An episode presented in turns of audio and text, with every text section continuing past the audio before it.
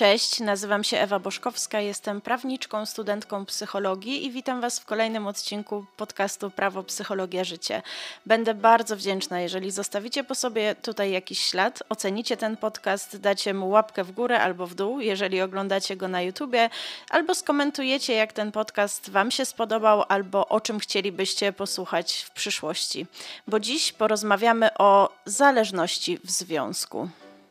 Bardzo często w swoim życiu słyszałam o tym, jak bardzo ważna jest niezależność, i pamiętam różne takie obrazki, czy to z rzeczywistych sytuacji, czy z książek, czy z filmów, kiedy kobieta nie może odejść od niewłaściwie postępującego partnera, bo jest od niego zależna, na przykład finansowo. Wiele dziewczynek czy chłopców marzyło kiedyś o tym, żeby znaleźć swoją drugą połówkę jabłka czy pomarańczy, nieważne. Dziś usłyszą, że ta metafora jest skrajnie szkodliwa, bo człowiek przecież jest całością i powinien być niezależny a nasze szczęście powinno pochodzić tylko i wyłącznie z naszego wnętrza, a nie powinno być zależne od innych, bo najważniejszą relacją w życiu jest ta, którą mamy sami ze sobą i najpierw trzeba pokochać siebie, żeby móc pokochać innych.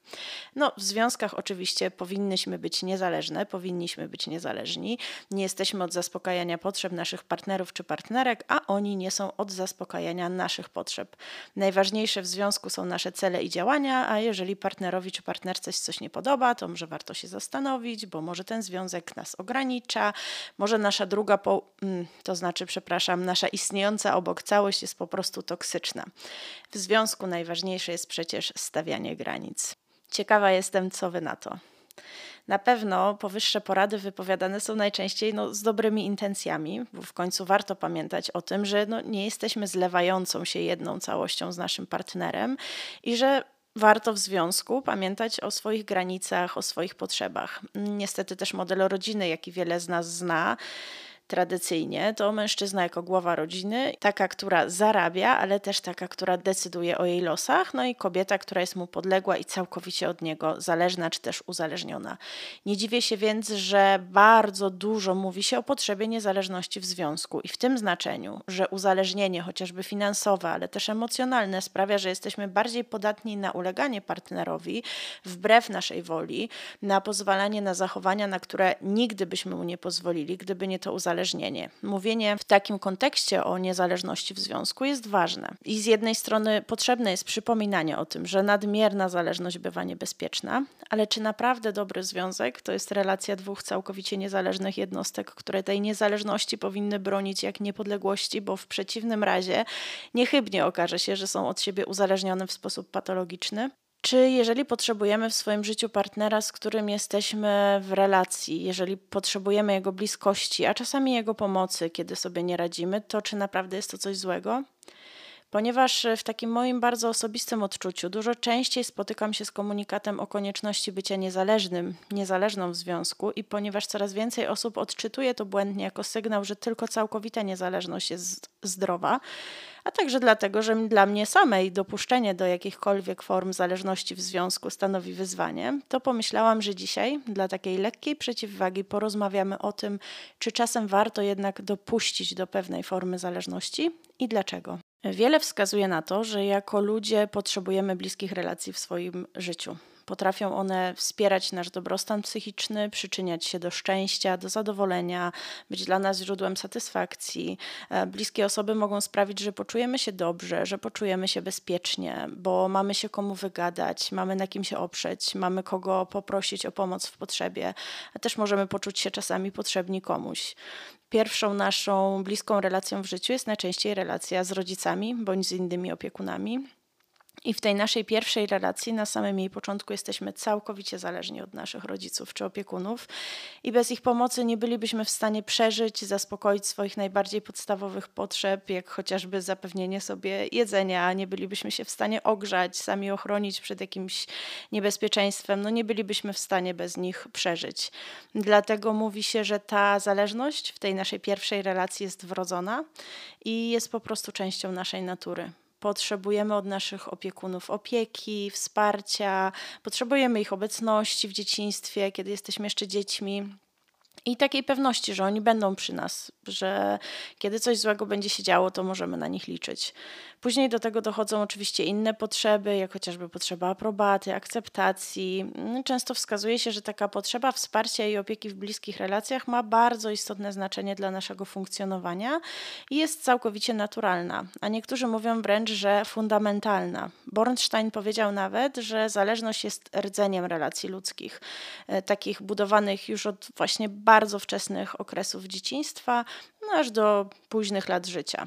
I oczywiście nasza zależność od rodziców w naturalny sposób maleje z biegiem życia. O ile normalne jest to, że noworodek nie jest w stanie sam zaspokoić swoich podstawowych potrzeb, no tak większość dorosłych, zdrowych jednostek nie będzie potrzebowała rodziców, żeby zrobić swoje śniadanie albo mm, żeby asystowali przy załatwianiu różnych potrzeb fizjologicznych. No, coraz częściej w życiu będą pojawiać się inne osoby, które będą pełnić istotną funkcję i taką istotną rolę w zaspokajaniu naszych potrzeb. Już nawet nie stricte fizjologicznych, ale chociażby właśnie potrzeby akceptacji, poczucia bezpieczeństwa, przynależności. Pojawiają się nauczyciele, pojawiają się grupy rówieśnicze, pojawiają się różnego rodzaju autorytety, pierwsze romantyczne związki i ta nasza wrodzona zależność, która jest naturalną cechą, będzie ewoluować w toku naszego życia, będzie dojrzewać w kontaktach z innymi ludźmi, a nasze doświadczenia będą również miały wpływ na to, czy w dorosłym życiu pójdzie ona w kierunku bardziej adaptacyjnych, takich sprzyjających nam wzorców, czy może wręcz przeciwnie? zacznie przeradzać się w zjawisko dla nas nieadaptacyjne, w takie niekorzystne wzorce, czy wręcz właśnie w takie wzorce, które prowadzą do różnego rodzaju zaburzeń czy patologii. I w tym kontekście wspomniany wyżej Bornstein wyróżnił trzy rodzaje zależności. Na jednym biegunie skrajności jest dysfunkcjonalne odłączenie, czyli ta sytuacja, kiedy nie dopuszczamy do siebie żadnej formy zależności. Na drugim będzie nadmierna zależność, a po środku będzie zależność zdrowa, do której w tej teorii powinniśmy oczywiście dążyć. Pamiętajmy oczywiście, że to jest pewnego rodzaju teoria, nie jedyna zresztą, i że to też jest pewnego rodzaju skala, bo to nie jest tak, że mamy zdrową zależność, a krok dalej jest zależność niezdrowa i po prostu wystarczy jeden nieostrożny ruch, nie wiem, pozwolimy partnerowi ponieść za nas ciężkie zakupy i nieodwracalnie popadamy w nadmierną zależność i jest już po nas. To jest taka skala, na której gdzieś te nasze relacje się znajdują. U jednych osób ta zależność będzie ciut większa, u innych ciut mniejsza, ale nadal będzie mieściła się w tych zdrowych granicach, w granicach zdrowej zależności, no bo jesteśmy różni i nasze potrzeby biologiczne są różne, w ogóle nasze potrzeby są różne, jesteśmy różnie wychowani, mamy różne doświadczenia, obracamy się w innych kręgach kulturowych. Poza tym pewnie znaczna część z nas, nawet jeżeli na co dzień nie mamy problemów z zależnością i nasze związki cechuje właśnie ta zdrowa zależność, to pewnie i tak raz na czas mamy jakieś zachowania, które rozpatrywane solo w izolacji od całości ktoś inny mógłby zakwalifikować jako coś niezdrowego. Hmm, dlatego ja często powtarzam, że do tego typu zjawisk nie możemy podchodzić z taką matematyczną dokładnością dokładnością. I ja też Wam dzisiaj nie podam dokładnego przepisu na zdrową zależność, który się sprawdzi dla każdego, bo tego nie da zmierzyć się w taki prosty, liczbowy sposób. Nie uważam też, żeby sensowne było, dla mnie przynajmniej, poszukiwanie w życiu aż takiej dokładności. To trochę jak w gotowaniu. Cały urok polega na tym, żeby szukać takich proporcji smaków, które lubimy, jednocześnie dbając o, no wiadomo, odpowiednio zbalansowane dla zdrowia składniki, ale też nie przejmując się za bardzo, jak czasem dodamy czegoś ciut za dużo albo za mało. I jeżeli to wszystko nadal tworzy taką całość, która jest smaczna i zdrowa. Warto jednak oczywiście uważać na skrajności i tak jak już wspomniałam, jeżeli nie dopuszczamy do siebie myśli o jakiejkolwiek formie, formie zależności w związku, to możemy być na prostej drodze do dysfunkcjonalnego odłączenia, czyli takiego stanu, w którym do tego stopnia odrzucamy możliwość jakiejkolwiek zależności, że właściwie nie dopuszczamy do wytworzenia się takich prawdziwych, bliskich relacji. Może to wynikać z naszych różnych przekonań, na przykład z takiego przekonania, że inni ludzie są niegodni zaufania, albo że relacje z nimi są niesatysfakcjonujące, że są dla nas zagrożeniem. W jednym z poprzednich podcastów mówiłam o stylach przywiązania i może to, co mówię teraz, kojarzy Wam się na przykład z unikowym stylem przywiązania, gdzie dziecko, którego rodzic nie odpowiadał na jego płacz, na jego potrzeby, w dużym uproszczeniu oczywiście to teraz mówię, mm, to dziecko wykształcało sobie takie przekonanie, że nie warto, że nie warto liczyć na innych, bo czeka mnie tylko zawód. To jest ten biegun, kiedy potrzebujemy być całkowicie, absolutnie niezależni. Mamy takie poczucie, że możemy liczyć tylko i wyłącznie na siebie. To często wiąże się z takim ogromnym lękiem przed tym, żeby ktoś nas po prostu nie zranił. I to dlatego mamy taką silną potrzebę kontrolowania rzeczywistości, kontrolowania tych relacji, żeby nie dopuścić do siebie nikogo zbyt blisko i nie narazić się na zranienie. Bliskie relacje dla takiej osoby stanowią tak naprawdę zagrożenie, bo mamy przekonanie, że inni na pewno nas zranią, że bliskie relacje mogą być w, w takim stanie dla nas bardzo przytłaczające.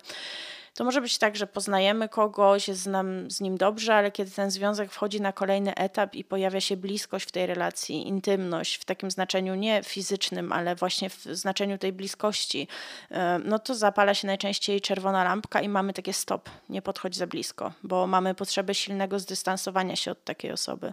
To oczywiście dotyczy nie tylko związków romantycznych, ale też czasami po prostu zwykłych e, przyjaźni. I jakakolwiek sytuacja zależności od partnera może wpływać e, także bardzo negatywnie na samoocenę takiej osoby, która się tej bliskości boi, bo jeżeli wyznacznikiem, takim kluczowym składnikiem myślenia o sobie dla nas jest potrzeba całkowitej samodzielności i tego poczucia, że ja sobie zawsze dam radę, no to potrzeba pomocy, czy poproszenie partnera o wsparcie, czy nawet czasami przyjęcie tego wsparcia, o które wcale nie prosiliśmy, ale którego potrzebujemy, no jest dla nas po prostu nie do przejścia. I tak naprawdę bardzo trudno jest tworzyć zdrowe i bliskie relacje w takiej sytuacji. Na drugim biegunie z kolei mamy nadmierną zależność, która też potrafi być destruktywna. I bardzo często, kiedy mówimy o potrzebie niezależności w takim potocznym znaczeniu, to właśnie mamy na myśli ucieczkę od tej niezdrowej zależności, od uzależnienia od partnera czy od partnerki. I osoba nadmiernie zależna, no po pierwsze, będzie postrzegała siebie jako osobę słabą, nieskuteczną życiowo, taką, która nie jest w stanie funkcjonować samodzielnie. To może objawiać się w bardzo różnych obszarach. Nie jestem w stanie sama się utrzymać, nie jestem w stanie sama podejmować decyzji życiowych, nie radzę sobie z różnymi sprawami życia codziennego, boję się wzięcia odpowiedzialności za decyzje, które trzeba podjąć. Tutaj też będzie pojawiał się element lęku, obawy o to, że partner mnie opuści, że mnie odrzuci, że ocenia mnie w sposób negatywny. Tylko o ile w dysfunkcjonalnym odłączeniu ja będę niejako wyprzedzać te obawy i sama zadam cios i skończę relację, w której robi się zbyt blisko i, i przez to narażam się na zranienie, to w nadmiernej zależności ja zrobię wszystko, żeby te relacje utrzymać, no, często płacąc za to zbyt wysoką cenę. Oczywiście dalej zastrzegam, że to są pewnego rodzaju takie przykłady przejaskrawione, ale osoba nadmiernie zależna często jest w relacjach bezradna. Takie osoby łatwo pójdą na ustępstwa, na które by, nigdy by się nie zgodziły, gdyby nie ta właśnie obawa porzucenia. I to daje ogromne pole do nadużyć, bo jeżeli taka osoba zwiąże się z partnerem, który będzie chciał to wykorzystać, to będzie na przykład agresywny, będzie miał potrzebę wyżywania się na tym słabszym partnerze. Taki związek może stać się pułapką. E, zobaczcie, mm, taka osoba może mieć niskie poczucie własnej wartości, wartości, niskie poczucie skuteczności, nie wzmacnia tego poczucia, no bo w wieloletnim związku opiera się całkowicie na partnerze, na jego wyborach życiowych.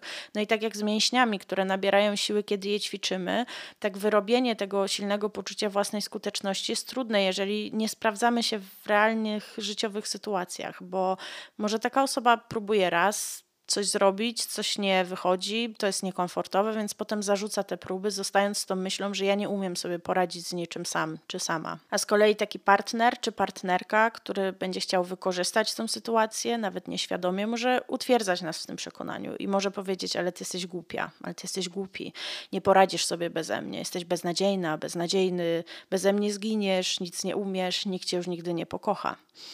W przypadku rozstania taka osoba będzie jak najszybciej szukała kolejnego związku, kolejnego opiekuna y, czy też y, opiekunki. Warto też pamiętać o efekcie utopionych kosztów, że taka osoba nie będzie chciała uciekać z tych związków, w które już tyle zainwestowała i skoro tyle lat znosiła e, różne przykre wydarzenia, a czasami może były i dobre, ciekawe, fajne momenty, no to teraz e, na myśl o tym, że miałaby opuścić ten związek, w, którym, w który już tyle zainwestowała, będzie pojawiać się duży opór. Pomiędzy tymi wymiarami może znaleźć się miejsce dla zdrowej i dojrzałej zależności. I to jest taka relacja, w której mamy poczucie, że jesteśmy kompetentni czy kompetentne, że jesteśmy w stanie sobie poradzić w wielu życiowych sytuacjach, ale z drugiej strony też inni ludzie są godni zaufania. To jest e, ta myśl, że ja jestem w porządku, że jestem wystarczająca, ale z drugiej strony mój partner, partnerka też jest ok, w razie czego ja się mogę o niego czy o nią oprzeć i poprosić o pomoc i w zdrowej zależności nie będziemy mieć problemu z bliskością, z intymnością, z zaufaniem. Ale z drugiej strony to też nie jest tak, że przylegamy wtedy tak nierozerwalnie do partnera. Ta bliskość w zdrowej zależności nie narusza naszych granic i nie niweluje w żaden sposób naszej autonomii. Mamy potrzebę bliskości, bo ta potrzeba też jest naturalna, ale bez zlewania się w jedną całość. Nadal jesteśmy samodzielni, możemy funkcjonować bez partnera, no ale też nie mamy problemu właśnie z tym, żeby poprosić o pomoc, kiedy jej potrzebujemy. E, nie mamy też problemu z przyjmowaniem pomocy. Czujemy się w tej relacji bezpiecznie. Ta bliskość nie stanowi dla nas zagrożenia. I tak jak w bezpiecznym stylu przywiązania, omawianym w odcinku o stylach przywiązania, no dziecko uczy się od rodziców, że może swobodnie sobie eksplorować świat i wracać do rodzica, który jest bezpieczną przystanią, tak tutaj w zdrowej zależności możemy być odrębnymi ludźmi, radzącymi sobie w trudnych sytuacjach, a jednocześnie możemy polegać na sobie w potrzebie. Pomoc partnera y, no, nie zagraża nam, nie zagraża naszej samoocenie. To nie jest dla nas taki sygnał, że skoro ja potrzebuję pomocy, to do niczego się nie nadaje. To nie oznacza, że ja jestem słaba, czy że ktoś jest słaby. To nie musisz mieć wtedy poczucia winy. Jesteśmy też w takim związku w pewnego rodzaju równowadze, no bo my też jesteśmy dla naszego partnera oparciem. Myślę, że zdrowa zależność wiąże się też z pewnego rodzaju takim przyzwoleniem, że nasze życie nie jest zależne od nas samych, ale że też po części jest zależne od partnera. Wiem, że dla niektórych to brzmi kontrowersyjnie, ale już tłumaczę, co mam na myśli. E, często słyszymy, że jesteśmy kowalami własnego losu i że nasze życie zależy od nas, co jest oczywiście prawdą, ale tylko do pewnego stopnia. I na wiele rzeczy w naszym życiu mamy wpływ, wiele zależy od nas. W tym kontekście bardzo ważna jest praca nad sobą, nad wiarą we własne możliwości, w to, że jesteśmy skuteczni i tak dalej, ale też część naszego życia po prostu jest od nas zupełnie niezależna. I tak jak nie mamy wpływu na to, gdzie się urodziliśmy, w jakiej rodzinie i w jakie zasoby zostaliśmy wyposażeni na starcie, tak nie mamy wpływu na niektóre zdarzenia, które nas w życiu spotykają. I w tym kontekście uważałabym na takie porady, że wystarczy, że w coś mocno uwierzysz, czy dobrze zwizualizujesz, że to się stanie. I dopuszczając bliskie relacje w swoim życiu, też nie tylko te romantyczne, w pewien sposób godzimy się na to, że one mają na nas wpływ. Zaczynamy tworzyć z partnerem pewnego rodzaju team i konsekwencje naszych działań jako tego teamu często nie zależą tylko od nas samych, ale też od partnera często nasze decyzje życiowe będą miały związek z sytuacją, w jakiej znajduje się nasz partner. No, na przykład w moim przypadku mój partner w związku ze swoją pracą zawodową musiał zmienić miejsce zamieszkania i to był temat, z którym ja się liczyłam od początku naszego związku i w pewien sposób zgodziłam się na to, że moja sytuacja życiowa, moje miejsce zamieszkania będzie zależne od sytuacji partnera. Oczywiście to była decyzja, którą podejmowaliśmy wspólnie po rozważaniu wszystkich za i przeciw, bo mogliśmy zdecydować, że się rozstajemy w tej sytuacji, albo że pozostajemy w związku, ale po prostu żyjemy osobno i będziemy żyć w związku na odległość, no albo że mój partner zmienia całkowicie swoją karierę zawodową, co no, też wiązałoby się z wieloma konsekwencjami, nie tylko dla niego, ale też dla nas jako związku, więc to była wspólna decyzja, ale związana z tym, że właśnie miałam bliską osobę, z którą decydowałam się dzielić życie no bo gdy była, gdybym była singielką, to pewnie nie pomyślałabym w ogóle o tej przeprowadzce. Zależność w związku to też jest pewnego rodzaju zależność emocjonalna, bo jeżeli nasz partner cierpi, a jest dla nas bliską osobą, no to trudno, żebyśmy pozostawali na to obojętni. To nas też dotyka i mi przynajmniej jest trudno sobie wyobrazić, że od tego można uciec. Oczywiście to nie oznacza, że my jesteśmy całkowicie zależni od nastrojów partnera i jeżeli tylko partner ma gorszy dzień i wraca do domu wkurzony, to my od razu musimy jakoś ulegać temu stanowi i nie wiem, chodzić na paluszkach i drżeć, żeby czasami jemu się nie pogorszył nastrój, niezależnie od tego, co sami w tym momencie czujemy. Ale yy, no, w jaki sposób przyjmujemy to, że nie jesteśmy jakimiś odizolowanymi, zupełnie samotnymi wyspami. To jest też takiego pewnego rodzaju balans, w którym my oboje możemy i brać, i dawać. I z tym braniem i dawaniem oboje nie mamy problemu. Mm, dajemy mniej więcej porówni i na równo też bierzemy. Oczywiście z tym zastrzeżeniem, o którym no wielokrotnie już wspominałam, że to nie są matematyczne proporcje i że warto pamiętać o tym, że są też różne etapy w naszym życiu. Czasami będziemy potrzebowali tej pomocy partnera bardziej, czasami mniej. Różne sytuacje nas spotykają, lepsze, gorsze czasy, choroby, wydarzenia losowe. No chociażby jak złamiemy nogę, to pewnie nasza niezależność w tym związku trochę się zmniejszy, jeżeli będziemy potrzebowali pomocy w poruszaniu się. I to też nie jest tak, że jeżeli ja partnerowi pomogę cztery razy w tygodniu, a on mi trzy razy, to znaczy, że jest ode mnie nadmiernie uzależniony. Warto też oczywiście pamiętać, że to zaufanie, które jest jednym z elementów zdrowej zależności, to nie jest coś, co pojawia się z dnia na dzień. I budowanie zaufania to jest proces, więc to nie jest tak, że od dziś jesteśmy w związku, więc od dziś ustalamy zasady, że możemy na sobie polegać w absolutnie każdej sytuacji i możemy ustalić, czy to jest po piątej, trzeciej czy dziesiątej randce. To tak nie działa. Potrzebujemy też czasu, żeby to zaufanie stworzyć. Nie ma też oczywiście idealnych proporcji, jak już wspomniałam, bo to zależy od bardzo wielu czynników, ale jeżeli odczuwamy, nie wiem, ogromny lęk przed byciem z kimś blisko, albo z drugiej strony mamy poczucie, że bez partnera nie jesteśmy w stanie przeżyć jednego dnia, no to wtedy warto się zastanowić, że może warto nad tym popracować. Dlaczego? Bo coraz więcej badań pokazuje, że bliskie relacje oparte właśnie o zdrową zależność mogą być dla nas po prostu korzystne. I to nie tylko jeżeli chodzi o samą satysfakcję z naszych bliskich związków, ale też bardzo różne aspekty naszego funkcjonowania w zakresie czy to radzenia sobie ze stresem, czy z trudnymi emocjami. Zostawię Wam namiary na ciekawy artykuł naukowy dotyczący zależności. Zachęcam Was oczywiście, żebyście się z nim zapoznali, jeżeli macie taką potrzebę, ale tak na przysłowie przysłowiowy chłopski rozum, jeżeli mamy z kim porozmawiać, wiemy, że możemy na kimś polegać w potrzebie, możemy się wygadać, możemy czasem gdzieś tam upuścić te nasze emocje i się wywentylować, możemy się przytulić do naszego partnera czy partnerki, to no, żyje nam się zazwyczaj po prostu lepiej, jeżeli oczywiście nie mamy z tym problemu, że jego bliskość nam zagraża.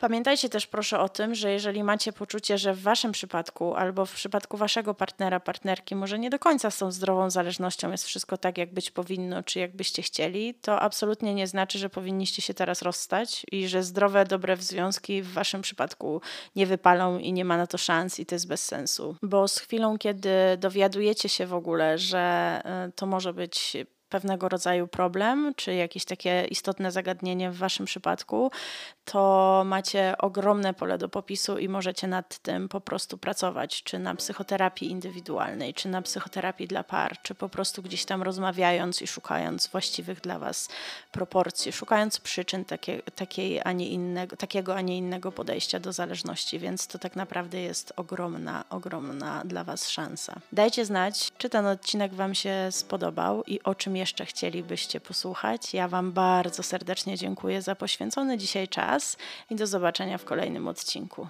Pa, pa!